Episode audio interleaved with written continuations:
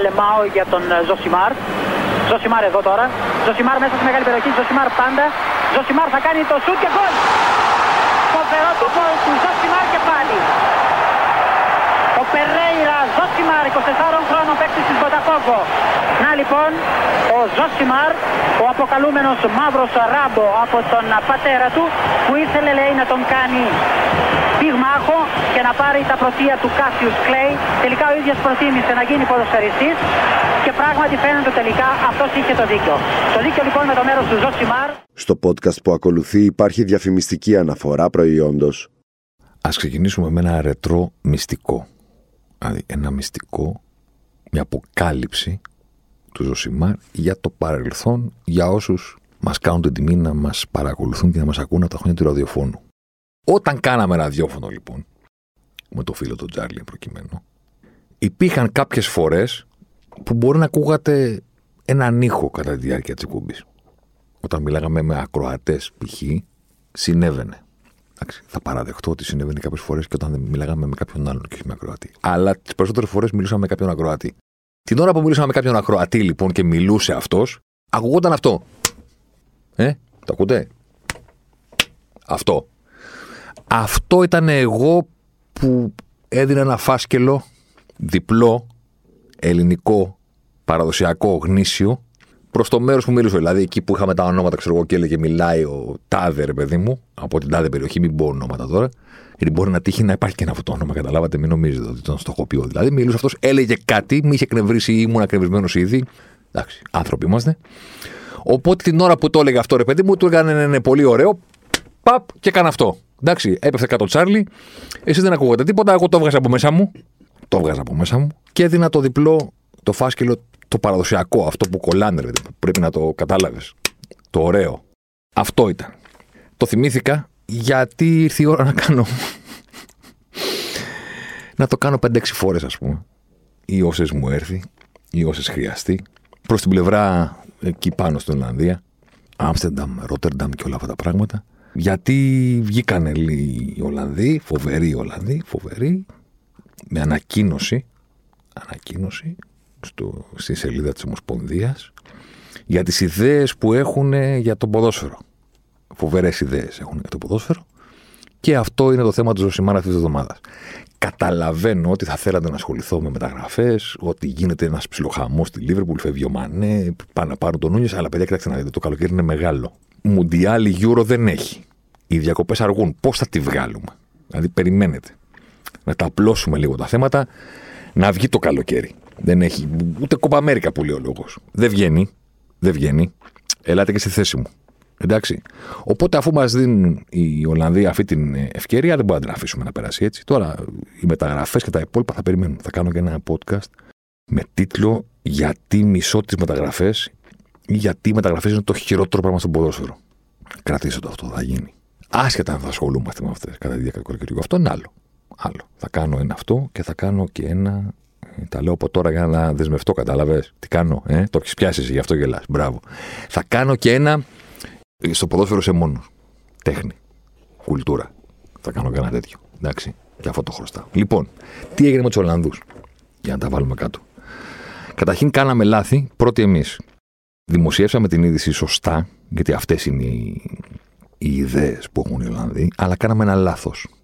Το λάθος ήταν ότι γράψαμε ότι δεδομένα θα τις παρουσιάσουν και θα τις υιοθετήσουν στη δεύτερη κατηγορία της ε, Ολλανδίας από τη σεζόν 23-24. Δεν ισχύει αυτό.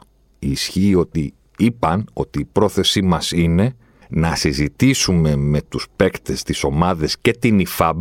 Η IFAB είναι η Παγκόσμια Ομοσπονδία που βγάζει τους κανονισμούς κάθε χρόνο. Αυτούς που δεν ξέρουν οι speaker και σας λένε πράγματα σε μεταδόσεις που δεν έχουν σχέση με τον κανονισμό και με αναγκάζουν να γράφω διάφορα στο Twitter και να γίνομαι κακός, που δεν είμαι εγώ κακός, κακή είναι εκείνη.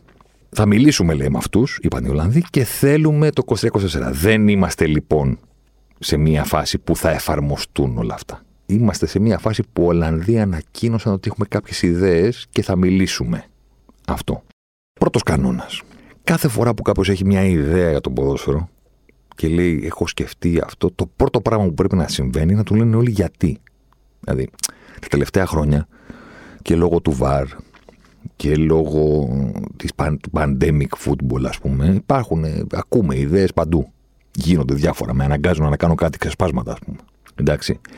Το πρώτο πράγμα που πρέπει να κάνει κάποιος δεν είναι να λέει σε κανέναν για πες την ιδέα σου. Είναι να του λέει πριν πεις την ιδέα σου, θέλω να μου εξηγήσεις γιατί πρέπει να αλλάξουμε κάτι. Πρέπει να με πείσεις ότι υπάρχει ένα τεράστιο πρόβλημα και μετά να μου πεις την ιδέα σου. Είναι το βασικό. Δηλαδή, ποιο είναι το πρόβλημα που θες να λύσεις.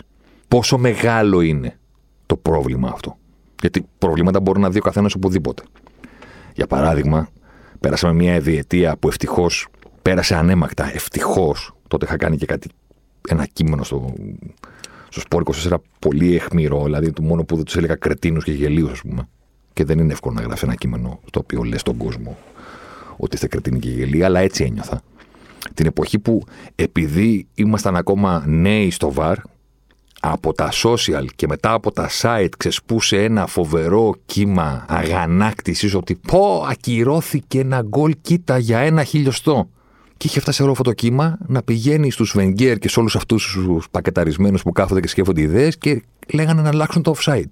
Και είχα ένα κείμενο και λέγα Παραγία μου, δηλαδή τι κάνετε; Για μία φάση την εβδομάδα θέλετε να αλλάξετε τον τρόπο που παίζετε το ποδόσφαιρο. Είστε ηλίθιοι, είστε κρετίνοι, είστε καραγκιόζιδε. Δηλαδή δεν τα είχα γράψει, τώρα τα λέω κάτι. Στο φινάλε μπορώ να λέω ότι γουστάρω στο podcast. Εντάξει. Φίλοι και γνωστοί το ακούνε. Δεν είναι, δεν είναι κείμενο. Εντάξει. Είστε καραγκιόζιδε. Δηλαδή, αν δεν καταλαβαίνετε ότι επειδή για κάτι που θα μας περάσει. Θα μας περάσει, γιατί μας πέρασε μετά από δύο χρόνια. Δεν πέρασε. Ε; Είστε τόσο έξαλλοι όσο ήσασταν στο βαρ πριν από δύο χρόνια. Όχι. Απλά ανεβήκατε στο τρένο της μόδας και λέγατε Πώ καταστρέφεται το ποδόσφαιρο, παραγία μου. Ακυρώθηκε για ένα καταστό. Και πού το ξέρεις ότι δεν θα ακυρώνονταν ούτως ή άλλως; Πώς το γνωρίζεις ότι δεν θα σηκώνονταν η σημαία ούτως ή άλλως; Και λες ότι το ακύρωσε το βαρ. Πώς το ξέρεις αυτό; Θέλω μην ξαναπάμε εκεί, γιατί θα πάθω. Θα αρχίσει να μου ανεβαίνει το αίμα στο κεφάλι. Είναι κλασικό παράδειγμα αυτό γιατί για κάτι που, ήταν, που δεν ήταν πρόβλημα. Κάναμε ένα made up πρόβλημα ότι είναι έξαλλος ο κόσμος. Ήμασταν στο τόσο μακριά να λέει η πρόταση του Βενγκέρ να υπάρχει λέει κενό ανάμεσα στα σώματα. Λέει και δεν, δεν σήκωνε κάποιο το χέρι να πει τι λέτε, θα αλλάξετε το ποδόσφαιρο. Το offside τι είναι το ποδόσφαιρο. Ο τρόπος που αμήνονται οι ομάδες καθορίζεται από το offside. Καθορίζεται από την εφαρμογή του κανονισμού. Η τελευταία μεγάλη αλλαγή στο ποδόσφαιρο ήταν το 90. Όταν πρώτον μπήκε στη ζωή μας το παθητικό offside, δεν ξέρω αν το ξέρετε ή όχι, αλλά πριν το 90 έπρεπε όλοι οι παίχτε να καλύπτονται. Όλοι. Όλοι, όλοι. Ένα. Και δύο, τότε έπρεπε να είσαι πίσω από τον αμυντικό. Δεν είχε την ευθεία. Έπρεπε όλο σου το σώμα να είναι πίσω από τον αμυνόμενο. Όταν καταργήθηκε αυτό το 90, άλλαξε το ποδόσφαιρο. Ό,τι κάνεις στον κανονισμό το offside, αλλάζει το ποδόσφαιρο. Ακόμα και το VAR, που δεν είναι αλλαγή στον κανονισμό, είναι αλλαγή στον τρόπο ελέγχου, άλλαξε το ποδόσφαιρο. Γιατί οι ομάδες κατάλαβαν ότι το ρίσκο του να παίζουν ψηλά, πολύ ψηλά μάλλον, είναι μικρότερο πλέον, διότι το βάρ θα το κοιτάξει στο χιλιοστό. Και ελαφρά την καρδία για τον κανονισμό που επηρεάζει το ποδόσφαιρο περισσότερο από οποιοδήποτε άλλον. Πέρασαμε τη χρόνια που λέγανε όλοι: Έχω μια ιδέα να το κάνουμε έτσι. Εγώ έχω μια άλλη ιδέα να το κάνουμε. Και λέγα: Μην αλλάξετε τον κανονισμό για όνομα του Θεού, είστε τρελοί. Βγήκαν τώρα οι Ολλανδοί και λένε: Έχουμε ιδέες. Κάνανε και φοβερό πρόλογο στο κείμενο ότι κάθε φορά λέει, που κάποιο έχει μια ιδέα, έχεις να αντιμετωπίσεις λέει, δύο ειδών οπαδού. Τους ρομαντικούς που θέλουν να αφήσουν τα πράγματα όπως είναι, επειδή λέει καθοδηγούνται από την νοσταλγία και το συνέστημα. Άκου τώρα. Και τον football enthusiast που είναι ανοιχτό σε αλλαγές που θα κάνουν το παιχνίδι πιο ελκυστικό και πιο δίκαιο. Το τελευταίο να ξέρετε κάθε φορά που το ακούω, σπηριά, φεύγουν τα φάσκελα εξάθρωση στα δάχτυλα. Παθαίνω. Κάθε φορά που ακούω κάποιον να λέει το ποδόσφαιρο, μα έτσι θα είναι πιο δίκαιο. Και το αβαντάζ του ποδοσφαίρου είναι το πόσο τρομακτικά άδικο μπορεί να γίνει. Σαν 90 λεπτό, αφήστε τη διοργάνωση. Πώς βγαίνει ο πρωταθλητής ή πώς κρίνεται μια πρόκριση. Αφήστε το αυτό. Στα 90 λεπτά, το αβαντάζ του ποδοσφαίρου έναντι οποιοδήποτε άλλου παιχνιδιού είναι το πόσο συγκλονιστικά άδικο μπορεί να γίνει. Πόσα χρόνια λέω για τους μπασκετικούς που λένε το μπάσκετ είναι δίκαιο άθλημα και δεν τους λέει κάποιος, Μα αυτό είναι το πρόβλημα. Και το λένε με χαρά κιόλας το μεταξύ. Δηλαδή το λένε με περηφάνεια. Και δεν έχω καταλάβει ότι αυτό είναι το πρόβλημα. Ότι αν ήταν μπάσκετ το ποδόσφαιρο, ο τελικός Champions League, ο φετινός Λίβερπουλ, άμα θα τον κέρδιζε η Λίβερπουλ. Δεν θα τον κέρδιζε η Λίβερπουλ. Δεν γινόταν να μην τον κερδίσει. Έκανε ο Σαλάχ έξι σου στην αιστεία. Έπαιξε καλύτερα, δημιουργούσε περισσότερες ευκαιρίες, θα είχε φάει ένα γκολ, θα είχε βάλει δύο ή τρία, θα κέρδιζε. Δεν κέρδισε. Αυτό είναι το αβαντάζ του ποδοσφαίρου. Η συγκλονιστική αδικία που μπορεί να συμβεί σε 90 λεπτά. Πηγαίνει Βόρειος Μακεδονία και αποκλεί την Ιταλία. Κάτι μήνυση. Κάτι μήνυση. Δεν μπορεί να κάνεις τίποτα. Έχασε στο Μουντιάλ με το πιο συγκλονιστικά άδικο τρόπο, ας πούμε. Δηλαδή, κάνανε οι Ιταλοί 400.000 σουτ και σούταρε ένας από το σπίτι του και η μπάλα πήγε μέσα. Και πέρασε η Βόρειος Μακεδονία. Και αποκλείστηκαν. Αυτό είναι το ποδόσφαιρο. Κάθε φορά που ακούω κάποιον λέει θα το κάνει πιο δίκαιο, λέω για ποιο λόγο; Εντάξει, έχουμε το 90 λεπτό, αλλά έχουμε και τις διοργανώσεις. Και εκεί, και εκεί υπάρχει διαρκώς η τάση να γίνει πιο δίκαιο. Άμα αποκλειστείς από το Champions League και δεν βγεις από το πρωτάθλημα, αλλά είσαι μια μεγάλη ομάδα, να πάρεις μια wild card. Όχι, ρε φίλε, να μην την πάρεις τη wild card. Αλλά εκεί ας υποθέσουμε ότι σου δίνουν τη συμμετοχή, εντάξει. Δηλαδή, προσπαθούν να το κάνουν πιο δίκαιο για τους μεγάλους, αλλά δεν σου δίνουν κάποιο αβαντάζ στο 90 λεπτό. Σου λένε απλά μην μείνεις έξω, ρε παιδί μου, αν είσαι Manchester United και δεν ματίσει 7η, ή Liverpool, ή ξέρω εγώ, η Ρώμα, ή η Σεβίλη, ή η Τότεναμ, να σε βάζουμε και σένα μέσα. Αλλά σου δίνουν μέχρι τη συμμετοχή. Όταν ακούω κάποιον λέει θα κάνει το ποδόσφαιρο πιο δίκαιο, εκεί τρελαίνομαι. Θα μου πεις: Ωραία, τώρα θα πάμε στο προκείμενο. Θα πάμε στο προκείμενο. Θα συζητήσουμε όλα. Γιατί, γιατί το ποδόσφαιρο αυτή τη στιγμή είναι καλύτερο από ποτέ πιο γρήγορο από ποτέ, πιο τεχνικό από ποτέ, στην καλύτερη του φάση. Πιο απρόβλεπτο. Γίνονται μαγικά πράγματα στο Champions League. Μιλάνε μουγγί. Έχει άλλα προβλήματα.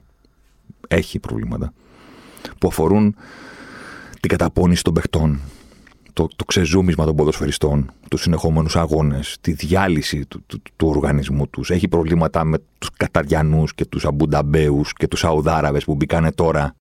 Έχει τέτοια προβλήματα. Στο 90 λεπτό από το πρώτο μέχρι το 90 είναι το καλύτερο παιχνίδι που έχουμε δει ever. Όπως το νέο Samsung Galaxy S22 Ultra είναι πλέον γεγονός και έχει τις καλύτερες Galaxy επιδόσεις ever. Όταν λέμε καλύτερες επιδόσεις σε Galaxy, εννοούμε τον ταχύτερο επεξεργαστή που υπήρξε ποτέ σε Galaxy. Τελεία. Και όποιος δεν το κατάλαβε, να πάει να δει από κοντά το νέο Samsung Galaxy S22 Ultra και να δεις, να καταλάβει τι σημαίνει καλύτερες επιδόσεις σε Galaxy. Εκείνη το ποδόσφαιρο αυτή τη στιγμή, σαν παιχνίδι, σε 90 λεπτά γύρω-γύρω, ναι, πολλά προβλήματα. Αλλά οι Ολλανδοί έχουν ιδέες που θέλουν να αλλάξουν το 90 λεπτό. Πάμε. Πρώτη ιδέα. Κάτσε να κάνω τα δάχτυλα έτσι. Να θυμάστε τα φάσκελα. Περίμενε. Αν η μπάλα λέει βγαίνει έξω, καταργείται λέει το πλάγιο, καταργείται και μπορείς να κάνεις σουτ ή να μπεις με την μπάλα μέσα και να κάνεις τρίπλα. Δηλαδή, θα μετατρέψουμε το ποδόσφαιρο σε διαγωνισμό έντρα. Κάθε φορά που θα βγαίνει μπάλα στο πλάι, θα τη στείνει κάπως εκεί και θα λέει πάμε ψηλή μπροστά. Μπουπ. Δεν χρειάζεται να κερδίσουμε φάουλ. Απλά να βγει η μπάλα έξω. Και λέει, όλες αυτές λέει οι δραστηριότητες, άκου τώρα, τα corner και τα πλάγια και τα out, λέει, παίρνουν λέει πάνω 15 λεπτά από τον αγώνα. Οπότε θα κερδίσουμε 15 λεπτά. Τι θα τα κάνουμε τα 15 λεπτά που θα τα κερδίσουμε; Τι θα τα κάνουμε; Τι... Χρόνια το ακούω. Τα πλάγια να εκτελούνται με σέντρα στην περιοχή η γραμμή του πλαγιού out στο ποδόσφαιρο επηρεάζει συγκλονιστικά το πώς παίζεται το παιχνίδι. Διότι υπάρχει πάντα επιλογή να βγει πλάγιο out και σταματάει η επίθεση. Το ταλέντο πλέον των παιχτών που παίζουν στη γραμμή είναι εξωφρενικό σε σχέση με αυτούς που παίζαν παλιότερα. Γιατί ήταν, ξέρετε, ο αμυντικός που πάει μέχρι τη σέντρα και μετά ήταν ο εξτρέμ μπροστά του. Τώρα πλέον παίζουν όλη τη γραμμή, γίνονται δεκάρια, κάνουν χίλια πράγματα υπάρχει όλη αυτή η προσπάθεια το ότι πάμε να, να τριμπλάρουμε το παίχτη στο πλάγιο. Εκεί που συνήθως γίνεται το ένας με έναν, διότι δεν υπάρχουν και πάρα πολλοί χώροι και τρόποι να κρίνουν τα πράγματα εκεί, να βρεθεί και δεύτερος παίχτης να βοηθήσει και όλα αυτές τις ιστορίες. Τι θα πεις στον αμυντικό δηλαδή; Ότι αν ο άλλος κάνει μία έτσι και χτυπήσει την μπάλα στα πόδια σου και η μπάλα βγει πλάγιο, μετά θα κάνει η ομάδα σέντρα στην περιοχή. Set piece. Τι ιδέα είναι αυτή; Την επόμενη ιδέα ξεκινάει το κείμενο και λέει ένα από τα μεγάλα προβλήματα λέει, στον ποδόσφαιρο είναι λέει οι κίτρινες και οι κόκκινες κάρτες. Και η κίτρινη λέει έχει ένα πρόβλημα, λέει, ότι τη θεωρείς ότι εντάξει δεν έγινε και τίποτα άμα την πάρεις, γιατί δεν έχει άμεσο αντίκτυπο. Άκου τώρα. Δεν έχει άμεσο αντίκτυπο. Τι προτείνουν αυτοί, πέντε λεπτά εκτός αγώνα. δηλαδή, να κερδίσουμε τι; Αυτό δεν καταλαβαίνω. Έχεις μια ιδέα. Να βγαίνει ο παίκτης πέντε λεπτά και να ξαναμπαίνει. Να κερδίσουμε τι; Ότι δεν θα παίρνουν κίτρινες. Ποιον ενοχλούν οι κίτρινες; Δηλαδή προσπαθώ να καταλάβω το στόχο αυτού του πράγματος. Θα βγει αυτός πέντε λεπτά έξω. Θα ξαναμπεί. Αν πάρει δεύτερη κίτρινη, θα αποβληθεί. Θα αποβληθεί. Τι αλλάζει; Του δίνεις μια μεγαλύτερη τιμωρία για ποιο λόγο; Για να μην κερδίζει, να μην παίρνει κίτρινες καρτές. Δεν πειράζει. Είναι όπλο κίτρινες καρτέ. Και σταματήστε να πιστεύετε ότι είναι όπλο μόνο για την ομάδα που αμήνεται. Τα περισσότερα φάουλ σκοπιμότητας και σε πετάω κάτω και σηκώνω το χέρι στο διδυτή και λέω ναι, sorry, κίτρινη, δεν τα κάνουν πλέον οι ομάδες που παίζουν άμυνα. Τα κάνουν οι ομάδες που παίζουν επίθεση. Και επειδή είναι 10 παίκτες πάνω από τη σέντρα, στην προσπάθειά τους να ανοίξουν την οργανωμένη άμυνα και να επιτεθούν με πολλούς ποδοσφαιριστές και να κάνουν overload στις πλευρές και να γεμίσουν τα half spaces και όλα αυτά, ε, σε όλη αυτή την προσπάθεια που γίνεται, κάποια στιγμή κάποιος φεύγει. Και πηγαίνει ο Φερναντίνιο, ο Φαμπίνιο, δεν ξέρω και εγώ ποιος, και του κάνει tactical foul που λένε και στην Αγγλία. Foul σκοπιμότητας. Να κόψω την αντεπίθεση. Και παίρνει και την κάρτα. Τι θα κερδίσουμε, δηλαδή, θα σταματήσουν να κάνουν αυτό το φάουλ. Είναι δυνατόν για να κερδίσουμε τι; Ότι ξαφνικά θα αποχρεωθούν να παίξουν 5 λεπτά να παίξει λιγότερο. Το αριθμητικό πλεονέκτημα στο ποδόσφαιρο είναι το, το συμβάν που επηρεάζει ότι περισσότερο από οτιδήποτε άλλο έναν αγώνα. Και εσύ θες να το φέρεις σε κάθε παιχνίδι; Διαρκώς, συνέχεια; Και πήρε και άλλη κίτρινη ο άλλος, οπότε παίζουμε ένα 2 10 επί 10. Και μετά πήρε και άλλος ένα μια κίτρινη και παίζουμε. Τι είναι αυτό που θες να κάνεις; Τι είναι αυτό που θες να πετύχεις; Το να μην παίρνουν κάρτα. Δηλαδή πηδάνε δύο κεφαλιά. Χρησιμοποιεί ένας λίγο παραπάνω το χέρι του. Του βγάζει και την κάρτα του διαιτή. Πηγαίνει ένας άλλος διαμαρτύρεται. Παίζουμε ξαφνικά 10 εναντίον 10. Για 5 λεπτά. Τι κερδίζουμε; Τι αποφεύγουμε; Λέει υπάρχει λέει, πρόβλημα. Λέει ε, η μανούρα μέχρι να συμπληρώσει ο διαιτητής, μέχρι να κάνει. Ποιο είναι το πρόβλημα; Επόμενη ιδέα των Ολλανδών. Απεριόριστες αλλαγές. Τι απεριόριστες αλλαγές; Ρε έχετε τρελαθεί, ρε. Άκου, λέει, το μέτρο αυτό λέει, θα δώσει μεγαλύτερη λέει, ταχύτητα και θέαμα. Διότι το ποδόσφαιρο πλέον είναι πάρα πολύ αργό, όπως έχετε δει. Δεν, ε... Περπατάνε οι ποδοσφαιριστές. Και περισσότερο θέαμα, λέει, θα αλλάζεις παίκτης, λέει, χωρίς κανέναν περιορισμό. Flying substitutions. Flying. Δηλαδή θα του λες, έφυγες! Τρέχα! Το οποίο σημαίνει λέει, ότι το παιχνίδι δεν θα σταματάει πλέον. Άκου τώρα. Το πρόβλημά τους είναι το διάστημα της αλλαγής. Και θα κάνουμε flying substitutions. Και αντί να πούν, αντί να πούν, ξέρω εγώ, έχουμε μια ιδέα, ξέρω εγώ, να βρούμε έναν τρόπο η αλλαγή να γίνεται πιο γρήγορα, γιατί υπάρχει καθυστέρηση, προσθέτουν το να ξυμωρεί. Και γιατί να μην τις κάνουμε απεριόριστες; Κάτσε, αδερφέ, περίμενε. Το πρόβλημά σου είναι η ταχύτητα που, που ο χρόνος που περνάει, ο, ο χρόνος που αφαιρείται από το παιχνίδι την ώρα που γίνεται αλλαγή; Αυτό είναι το πρόβλημά σου. Αν είναι αυτό το πρόβλημά σου, βρει έναν τρόπο να γίνεται πιο γρήγορα. Το απεριόριστες αλλαγές τι είναι; Να κάνουμε το ποδόσφαιρο πόλο. Σκοράρει ο φουνταριστός, τον βγάζουμε για να πάρει αλλαγή. Που είναι το μοναδικό άθλημα που όταν βάζεις πολλά γκολ σε βγάζουν. Τι θα έχει ο Μουρίνιο και ο κάθε Μουρίνιο έτοιμου δίπλα δύο Μουτζαχεντίν και την ώρα που θα έχει τρέξει ο άλλος 50 χιλιόμετρα θα του λένε μπες, πίεσε. Θα μπαίνει ο άλλος καμικάζι, θα πιέζει, ξέρω εγώ, πέρα εδώ θα πούμε. Πέθανα, βγες, ο επόμενος. Έχετε τρελαθεί. Θέλετε ξύλο. Απεριόρισε αλλαγές. Μα το ποδόσφαιρο. Άλλο που λένε η παρεμβατικότητα λέει, που υπάρχει λέει, στο μπάσκετ στα υπόλοιπα αθλήματα του πάγκου κατά τη διάρκεια λέει, του αγώνα που πρέπει να σκεφτεί ο προπονητής χίλια πράγματα, είναι εντάξει. Αν πρέπει να σκεφτείς και χίλια πράγματα, ξέρετε ποιο είναι το, ποια είναι η κατάληξη. Ότι δεν παίζει ρόλο το αρχικό σου πλάνο. OK. Okay. Στο ποδόσφαιρο όμως υπάρχει αρχική, αρχική ενδεκάδα υπάρχει αρχικό πλάνο. Και σε ένα low scoring παιχνίδι όπως το ποδόσφαιρο, που μπαίνει ένα στα δέκα και θα μπουν δύο γκολ στο παιχνίδι, ε, άμα το αρχικό σου πλάνο είναι λάθος, άντε φτιάξε το μετά. Παίζει, είναι τεράστιο πράγμα στο ποδόσφαιρο, όλος ο πονοκέφαλος του τι κάνουμε στην αρχή. Ποια είναι η αρχική μας ενδεκάδα, ποια είναι η τακτική μας, ποια είναι η φιλοσοφία μας, τι επιλέγουμε, τι δεν επιλέγουμε. Υπάρχει... Είναι τεράστιο πράγμα στο ποδόσφαιρο όλη αυτή η επιλογή. Θυμίζω ότι σε αυτό το μικρόφωνο σας έλεγα ότι αυτό με τις πέντε αλλαγές εγώ δεν το καταλαβαίνω. Ναι, είναι οι παίκτες κουρασμένοι. Μειώστε τα παιχνίδια. Μην αλλάζετε το πώς παίζετε το άθλημα για να ξεκουράσετε τους παίκτες. Γιατί όταν δίνεις το δικαίωμα σε μια ομάδα να αλλάζει το 50% των παιχτών που παίζουν μπροστά από τον φύλακα, θα έρθει η ώρα που αυτό το πράγμα θα επηρεάσει τακτικά το ποδόσφαιρο. Θα έρθει. Ακόμα δεν έχει έρθει. Αλλά εγώ εδώ, προφήτης. Θα έρθει η ώρα που θα το επηρεάσει τακτικά. Που κάποιος θα πει να βάλουμε δύο στο πρώτο μήχρονο να τρέχουν να πάρουν κάρτε και μετά θα τους αλλάξουμε να βάλουμε άλλους δύο. Και να έχουμε και ένα ψηλό να βάζουμε στο 75 όταν χάνουμε. Οπότε όλες οι ομάδες να έχουν και ένα, ένα 90. Να πάρουμε και έναν που εκτερεί μακρινά πλάγια out. Να τον βάλουμε στο τέλος, να έχουμε και ένα τέτοιον. Κάποια στιγμή οι πέντε αλλαγές θα χρησιμοποιηθούν για άλλο λόγο. από ό,τι χρησιμοποιούνται τώρα στο να φροσκάρουν τα πόδια των ποδοσφαιριστών. Και έρχονται οι Ολλανδοί και λένε πέντε. Απεριόριστες αλλαγές. Απεριόριστες. Προς όλους. Κινητά σταθερά, απεριόριστα. Στο δικό σου δίκτυο. Έρχεται τρελαδί. Και όλα αυτά με το πρόσχημα καθυστερούν οι αλλαγές. Επόμενο, 11% λέει του χρόνου σε κάθε παιχνίδι είναι λέει για να εκτελεστούν τα φάουλ.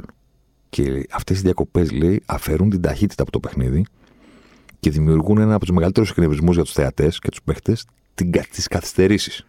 Άκου τώρα. Θα το αποφύγουμε, λέει αυτό, με το self-pass. Δηλαδή με το που θα γίνεται ένα φάουλ, θα μπορεί ο παίχτη να μην κάνει πάσα για να το εκτελέσει, αλλά να ξεκινάει μόνος του και να φεύγει. Και ξανά και σε αυτή την ιδέα πρέπει να πας όχι σε αυτό που προτείνουν, αλλά σε αυτό που λένε για να το προτείνουν. Τι λένε, οι διακοπές λέει αφαιρούν την ταχύτητα του παιχνιδιού. OK, okay, κάποια στιγμή οι παίχτες πρέπει να ξεκουραστούν. Ξέρω εγώ. Τρέχουν περισσότερο από ποτέ, ας πούμε. Στο ποδόσφαιρο. Εκνευρίζεται, λέει ο κόσμος και οι παίχτες από την καθυστέρηση. Ποιος κόσμος; Ο κόσμος της ομάδας που κάνει καθυστέρηση δεν εκνευρίζεται. Εσείς τι θέλετε να μου πείτε που ακούτε τώρα το podcast, ότι η ομάδα σας δεν έχει βρεθεί ποτέ στην ανάγκη της καθυστέρησης; Ποια ομάδα υποστηρίζετε. Ποια είναι αυτή η ομάδα δηλαδή. Που δεν θέλει ποτέ την καθυστέρηση; Ποιος; Το γελίο σε αυτή την ιδέα είναι ότι λέει θα τα αποφύγουμε όλο αυτό γιατί θα δώσουμε το δικαίωμα στους παίχτες να ξεκινάνε το φάουλ μόνοι τους, χωρίς να δίνουν την μπάλα σε κάποιον. Βρε κρετίνε, εσύ δεν είπες ότι το κάνεις για να αποφευθεί η καθυστέρηση. Πολύ ωραία. Η ομάδα που κέρδισε το φάουλ και θέλει να κάνει καθυστέρηση, θα το κάνει αυτό που λες; Όχι. Πάλι θα περιμένουν, θα κάνει ένας έτσι και θα λέει κράμπα. τι λες, ρε, τι λες, τι λες; Αυτοί που θέλουν να παίξουν αργά. Όχι καθυστέρηση; Low tempo. Η ομάδα που υποφέρει από το γρήγορο ρυθμό του αντιπάλου, υποφέρει, την έχει στα σκηνιά 0-0 και είμαστε στο 30. Και κερδίζει φάουλ στο κέντρο επειδή εσύ τη έδωσες το δικαίωμα να παίξουν γρήγορα, θα το κάνουν. Ή θα πει ο Στόπερ περίμενε να ανέβω και θα ανέβει αργά, αρχοντικά, θα ανεβάσει και όλους τους υπόλοιπους, θα κοιτάξει αριστερά-δεξιά και θα πει ποιος είναι και καλά ότι ψάχνει την πάσα. Και μετά θα την δώσει πίσω. Τι θα κερδίσεις, ρε; Τι θα κερδίσεις; Το να παίζουν πιο γρήγορα αυτοί που κέρδισαν το φάουλ. Ούτως ή άλλως παίζουν πιο γρήγορα. Ούτως ή άλλως. Αυτοί που βιάζονται και με πάσα που είναι τώρα το φάουλ και πρέπει να τη δώσεις δίπλα, αυτοί που βιάζονται τη δίνουν δίπλα και συνεχίζουν.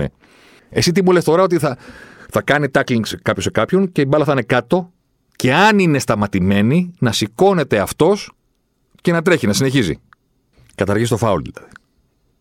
Αυτό δεν θα κάνεις. Το καλύτερο που λέξει είναι ότι αν το συνδυάσουμε με την ιδέα που λέει ότι στην κίτρινη πρέπει να βγαίνεις και πέντε λεπτά. δηλαδή, Δηλαδή, για όνομα του Θεού. Για όνομα του Θεού, τι έχετε σκεφτεί εδώ πέρα; Τι έχετε φτιάξει, τι παράσταση είναι αυτή; Τι show είναι αυτό; Λοιπόν, για να μιλήσουμε σοβαρά. Η πέμπτη ιδέα των Ολλανδών είναι στην πραγματικότητα η βασική σκέψη πίσω από όλες τις. από τις υπόλοιπες τέσσερις γελιότητες που προτείνουν. Η πέμπτη ιδέα των Ολλανδών είναι καθαρός χρόνος. Σου λέει ότι ξέρω εγώ, οι έρευνες δείχνουν, ας πούμε, ξέρω εγώ, το 2020 του Champions League, ότι ο καθαρός χρόνος ήταν λίγο κάτω από 60 λεπτά. Οπότε θα κάνουμε καθαρό χρόνο, χρονόμετρο να σταματάει και θα παίζουμε δύο ημίχρονα της μισής ώρας. Όλες οι υπόλοιπες ιδέες, να του σκεφτείτε, δεν έχουν τίποτα άλλο πίσω από τη σκέψη τους πέρα από τον καθαρό χρόνο. Να κάνουμε αυτό, λέει, γιατί τα πλάγια out, λέει, ξοδεύουν χρόνο. Α, θα αλλάξουμε το ποδόσφαιρο, ας πούμε, με σέντρες, γιατί παίρνουν χρόνο οι, αλλαγές, οι κίτρινες κάρτες και οι κόκκινες κάρτες είναι καθυστέρηση. Οι αλλαγές είναι καθυστέρηση. Όλες οι ιδέες τους, αν μπορείς να, να τις πει κάποιος ιδέες, έχουν σαν αφετηρία το ότι ο καθαρός χρόνος είναι μία ώρα. Okay. Αν θέλετε να κάνετε κάτι και να προτείνετε κάτι, η πρόταση μπορεί να είναι μόνο να αφορά τον καθαρό χρόνο. Μόνο. Το να αλλάξεις το πώς εκτελούνται τα πλάγια, πώς εκτελούνται τα φάουλ, τις πέντε αλλαγές. Να κάνεις unlimited αλλαγές για όνομα του Θεού, απεριόριστες, γιατί χάνεται χρόνος. Όλα αυτά είναι τρομακτικά καραγκουζιλίκια. Τρομακτικά καραγκουζιλίκια και αχρίαστα καραγκουζιλίκια. Και ότι ξαναλέω, κάθε φορά που κάποιος λέει: Έχω μία ιδέα, πριν την πει θα πρέπει να εξηγήσει γιατί την έχει. Ποιο είναι το πρόβλημα που θέλει να λύσει; Ποιος έκλεισε την τηλεόραση; Επειδή οι ομάδες κάνουν πολύ ώρα να εκτελέσουν η πλάγια. Ποιος; Αν θέλετε να μιλήσουμε σοβαρά λοιπόν, μπορούμε να επανέλθουμε σε ένα από τα δέκα πράγματα που βάλαμε τότε στο τραπέζι όταν συζητούσαμε εκείνη την εβδομάδα την περίφημη για τη European Super League. Κάναμε δύο podcast, ένα Δευτέρα έκτακτο και ένα την Πέμπτη. Τα βάλαμε κάτω για τα λεφτά, για, για, για, για. Ένα από τα πράγματα που μπήκαν τότε στο τραπέζι ήταν αυτό που είχε πει ο Πέρεθ, ας πούμε. Στην προσπάθεια του να πείσει την κοινή γνώμη ότι να βαγούν οι ομάδες οικονομικά και εκείνο και άλλο που είπε, και είπε ότι η νεολαία τα μπιτσιρίκια δεν παρακολουθεί το ποδόσφαιρο, διότι το attention span που έχουν πλέον οι έφηβοι είναι τρομακτικά μικρό και δεν πείθονται στο να κάτσουν στην τηλεόραση να παρακολουθήσουν 90 λεπτά ένα ποδοσφαιρικό παιχνίδι και χάνουμε κόσμο και σε 10-20 χρόνια δεν θα μας βλέπει ο κόσμος όσο μας βλέπει τώρα. Αυτό μέσα στη γελιότητα του Πέρεθ μία βάση την έχει. Το ποδόσφαιρο για μας που το μάθαμε από μικρή αυτή τη στιγμή σαν 90 λεπτό επαναλαμβάνω όχι για τα έξωπρα και τα γύρω-γύρω πράγματα, είναι στην καλύτερη του φάση μακράν του δεύτερου. Δηλαδή το χορτάρι είναι καλύτερο από ποτέ. Η διαιτησία είναι καλύτερη από ποτέ. Η φυσική κατάσταση των παιχτών είναι καλύτερη από ποτέ. Ο συνδυασμός της φυσικής κατάστασης με τα τεχνικά τους προσόντα είναι ε, ασύλληπτος, αδιανόητος. Δηλαδή ο δέκατος ποδοσφαιριστής στον κόσμο, 20 αυτή τη στιγμή, ας πούμε, σε μια λίστα, τον βάλεις με ένα simulation να παίξεις στα 80 θα τον προσκυνήσουν σαν Θεό πιο γρήγορος και ταυτόχρονα πιο τεχνικά πρικισμένο. Την παλιότερα οι τεχνίτες ήταν εξορισμού, ας πούμε, αργοί. Και είχαν και τρομακτικό χώρο, χώρο και χρόνος στη διάθεσή τους. Το ποδόσφαιρο είναι σε αυτή τη φάση. Ταυτόχρονα θα πρέπει να βγούμε λίγο από την boomer λογική μας και την ηλικία μας. Πρώτος εγώ. Ε, εντάξει. Και να πούμε ότι. OK. Okay, αλλά αυτό ισχύει για, για εμάς που το μάθαμε από μικροί. Κάποιος που το γνωρίζει τώρα, πώς να το βλέπει άραγε; Κάποιος που είναι 7, 8, 10, 12, 14 χρόνων. Και είναι ένα από τα 50 πράγματα που αντιλαμβάνεται μεγαλώνοντας ότι υπάρχουν εκεί έξω. Ξέρω, υπάρχει μουσική, ας πούμε. Υπάρχει το σινεμά. Ξέρω. Υπάρχει το, το, όλα αυτά που μαθαίνεις μικρός και λες: Αυτό με ενδιαφέρει, αυτό δεν με ενδιαφέρει, αυτό το κάνει ο πατέρας μου, αυτό δεν το κάνει ο πατέρας μου, αυτό αρέσει στη μάνα μου, αυτό δεν αρέσει στη μάνα μου, αυτό αρέσει στον πατέρα του κολλητού μου που πηγαίνω το Σαββατοκύριακο, οπότε το μαθαίνω από εκεί. Είναι το ποδόσφαιρο ένα από αυτά που προσλαμβάνεις. Πώς να φαίνεται άραγε στον πιτσιρικά το 2022. Εδώ εγώ έρχομαι να πω ότι, οκ, ένα προβληματισμό θα πρέπει να τον αποκτήσουμε για το αν αυτός ο Πιτσυρικά στα 20 του θα έχει το ποδόσφαιρο εκεί που το είχαμε εμείς στα 20. Και οι προηγούμενες γενιές και οι επόμενες γενιές. Εγώ μιλάω για τη γενιά που υπάρχει τώρα και είναι μικρή. Καταρχήν το ποδόσφαιρο έχει ένα πρόβλημα. είναι στην τηλεόραση. Δεν είναι στο κινητό. Δεν είναι στο YouTube. Είναι σε μια μεγάλη οθόνη που πρέπει να στηθείς μια συγκεκριμένη στιγμή να το παρακολουθήσεις. Εδώ, ας πούμε, ανοίγω μια παρένθεση για να εκνευρίσω και τους μπασκετόφιλους και να πω ότι το μπάσκετ φυσικά και έχει τεράστιο αβαντάζ αυτό. Γιατί δεν χρειάζεται να παρακολουθήσεις το παιχνίδι. Το μόνο που χρειάζεται είναι να δεις τα highlights. Sorry, αλλά καταλαβαίνω ότι είναι εκατομμύρια κόσμος που παρακολουθεί ολόκληρο το 90 λεπτών. Δεν διαφωνώ, αλλά παιδιά, όλο το hype για το NBA βασίζεται στο γεγονός ότι όλοι μπορούν να έχουν άποψη για κάτι γιατί απλά ήταν μια φάση.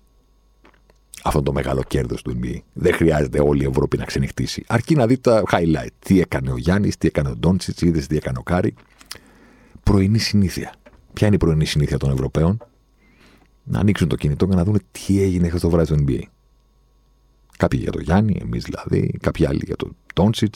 Γενικά υπάρχει. Τι έγινε, είναι ένα προϊόν που το καταναλώνεις χωρίς να πρέπει να επενδύσεις αυτό. Δεν χρειάζεται να δεις δύο ώρες το παιχνίδι. Το top 10, τα highlights, το τελευταίο δευτερόλεπτο, το τελευταίο λεπτό, τι έκανε ο Λίλαρ, την πέταξε και εγώ δεν ξέρω και εγώ ποιος ληστής από αυτούς τους καινούριους και όλα αυτά, είναι αρκετό. Είδες τι έκανε. Φοβερό.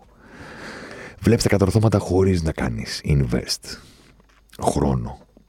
Εντάξει, υπάρχουν οι εφηβικές φοιτητικές συνήθειες του ξενυχτιού για τον NBA. Όλοι περάσαμε από εκεί. Αλλά δεν χρειάζεται κιόλας. Ε; Εγώ δεν έχω δει κανένα παιχνίδι φέτος. Έχω δει τον Τζαμποράντ και πετάει. Ε, Πώς τον λένε αυτόν, ρε παιδί μου. Κάπως έτσι τον λένε. Που κάνει κάτι ασύλληπτα. Δεν τον έχω δει σε κανένα μάτσο. Πώς έφτασε αυτός σε μένα; Μέσω των highlights. Τα βλέπεις, είναι έφεπτα, είναι στο του κινητού, κατάνε λίγο. Why not; Το ποδόσφαιρο δεν πρόκειται να γίνει ποτέ τέτοιο προϊόν. Δεν γίνεται. Δεν είναι αυτή η φύση του αθλήματος. Πρέπει να δεις 90 λεπτά. Πρέπει να δεις 90 λεπτά πώς έπαιξε η ομάδα. Τι έκανε. Δεν είναι αρκεί το γκολ. Θα φτάσεις σε σένα το γκολ. Ναι, προφανώς και θα γίνει viral.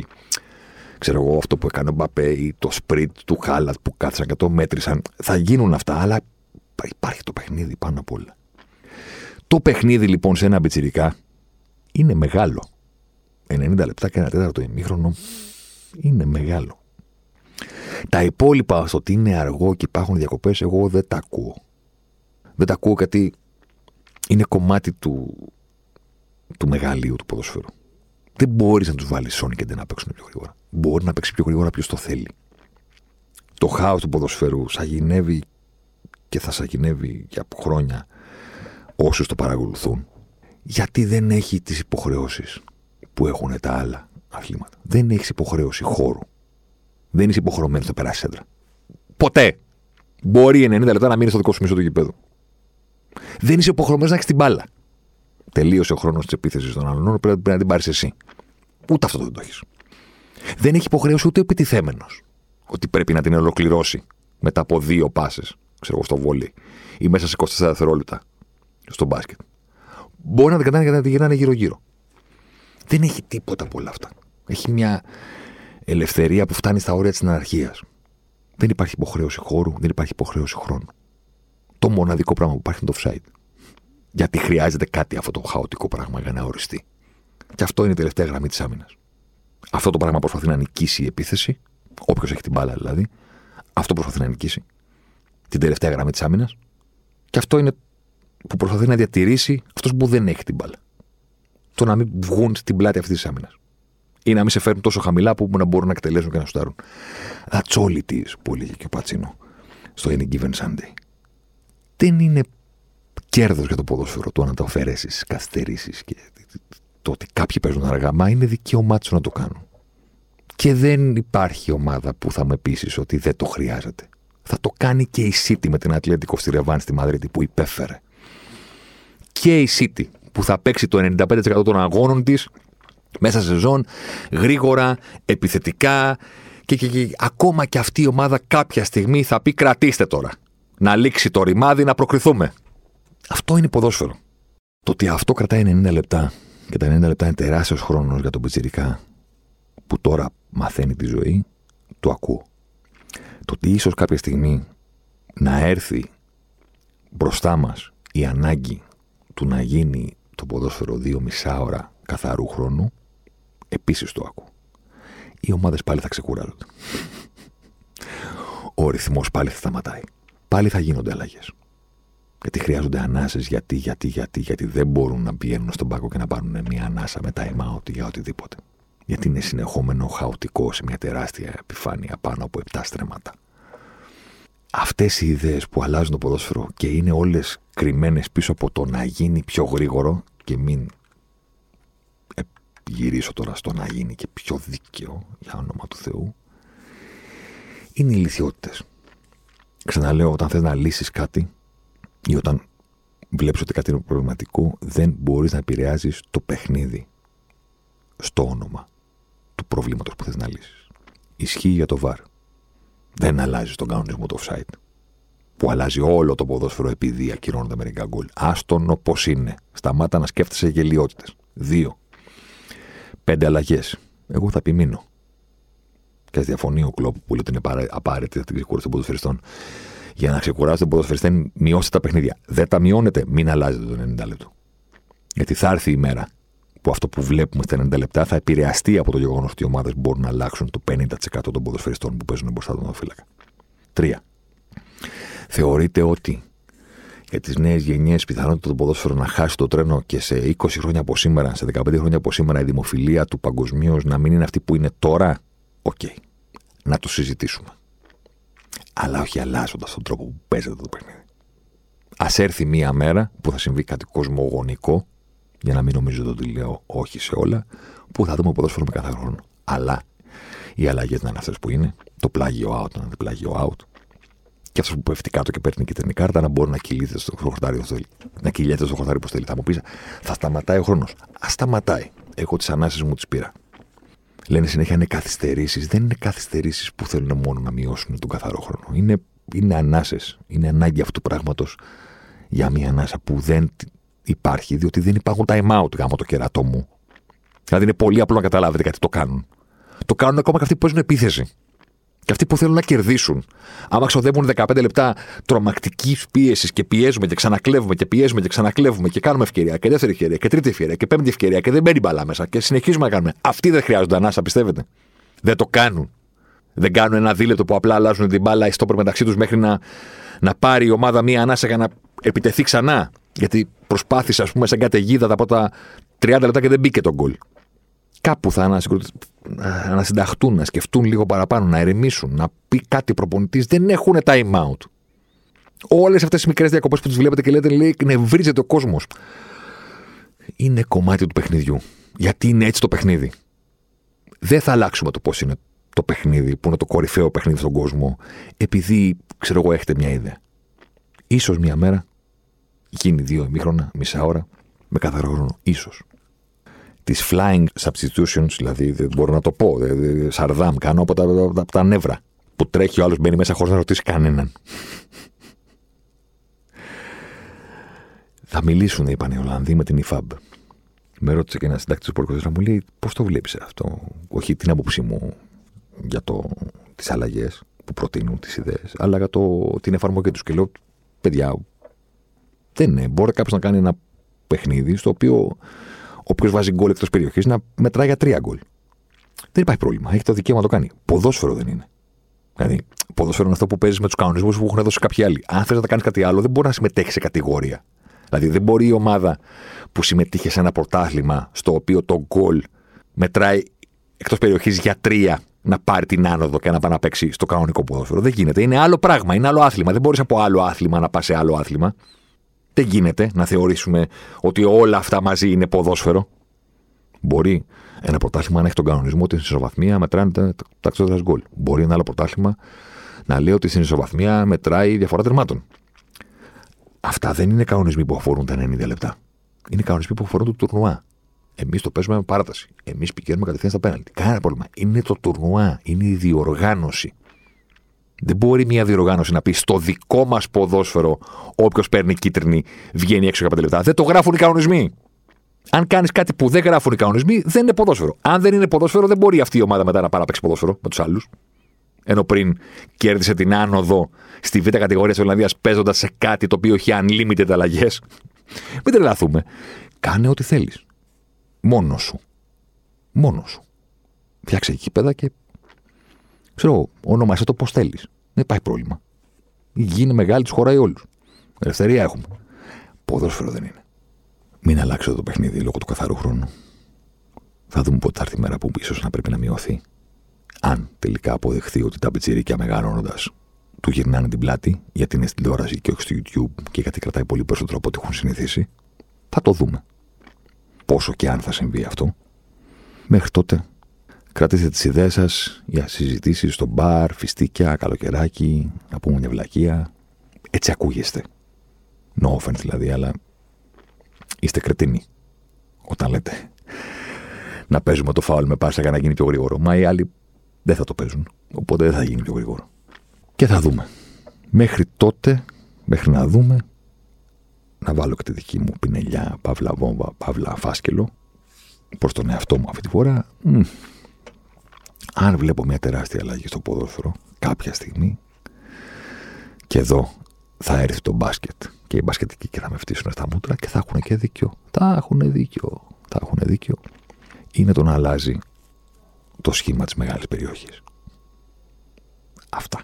Και χωρίς με μεγαλύτερη ανάλυση. Στο συγκεκριμένο. Το βλέπω κάποια στιγμή να γίνεται και ο λόγος που το βλέπω είναι γιατί το θεωρώ λογικό. Αλλά μην το πείτε παρά έξω, γιατί έχω να ακούσω δεν με ξεπλένει τίποτα. Τα λέμε την επόμενη εβδομάδα.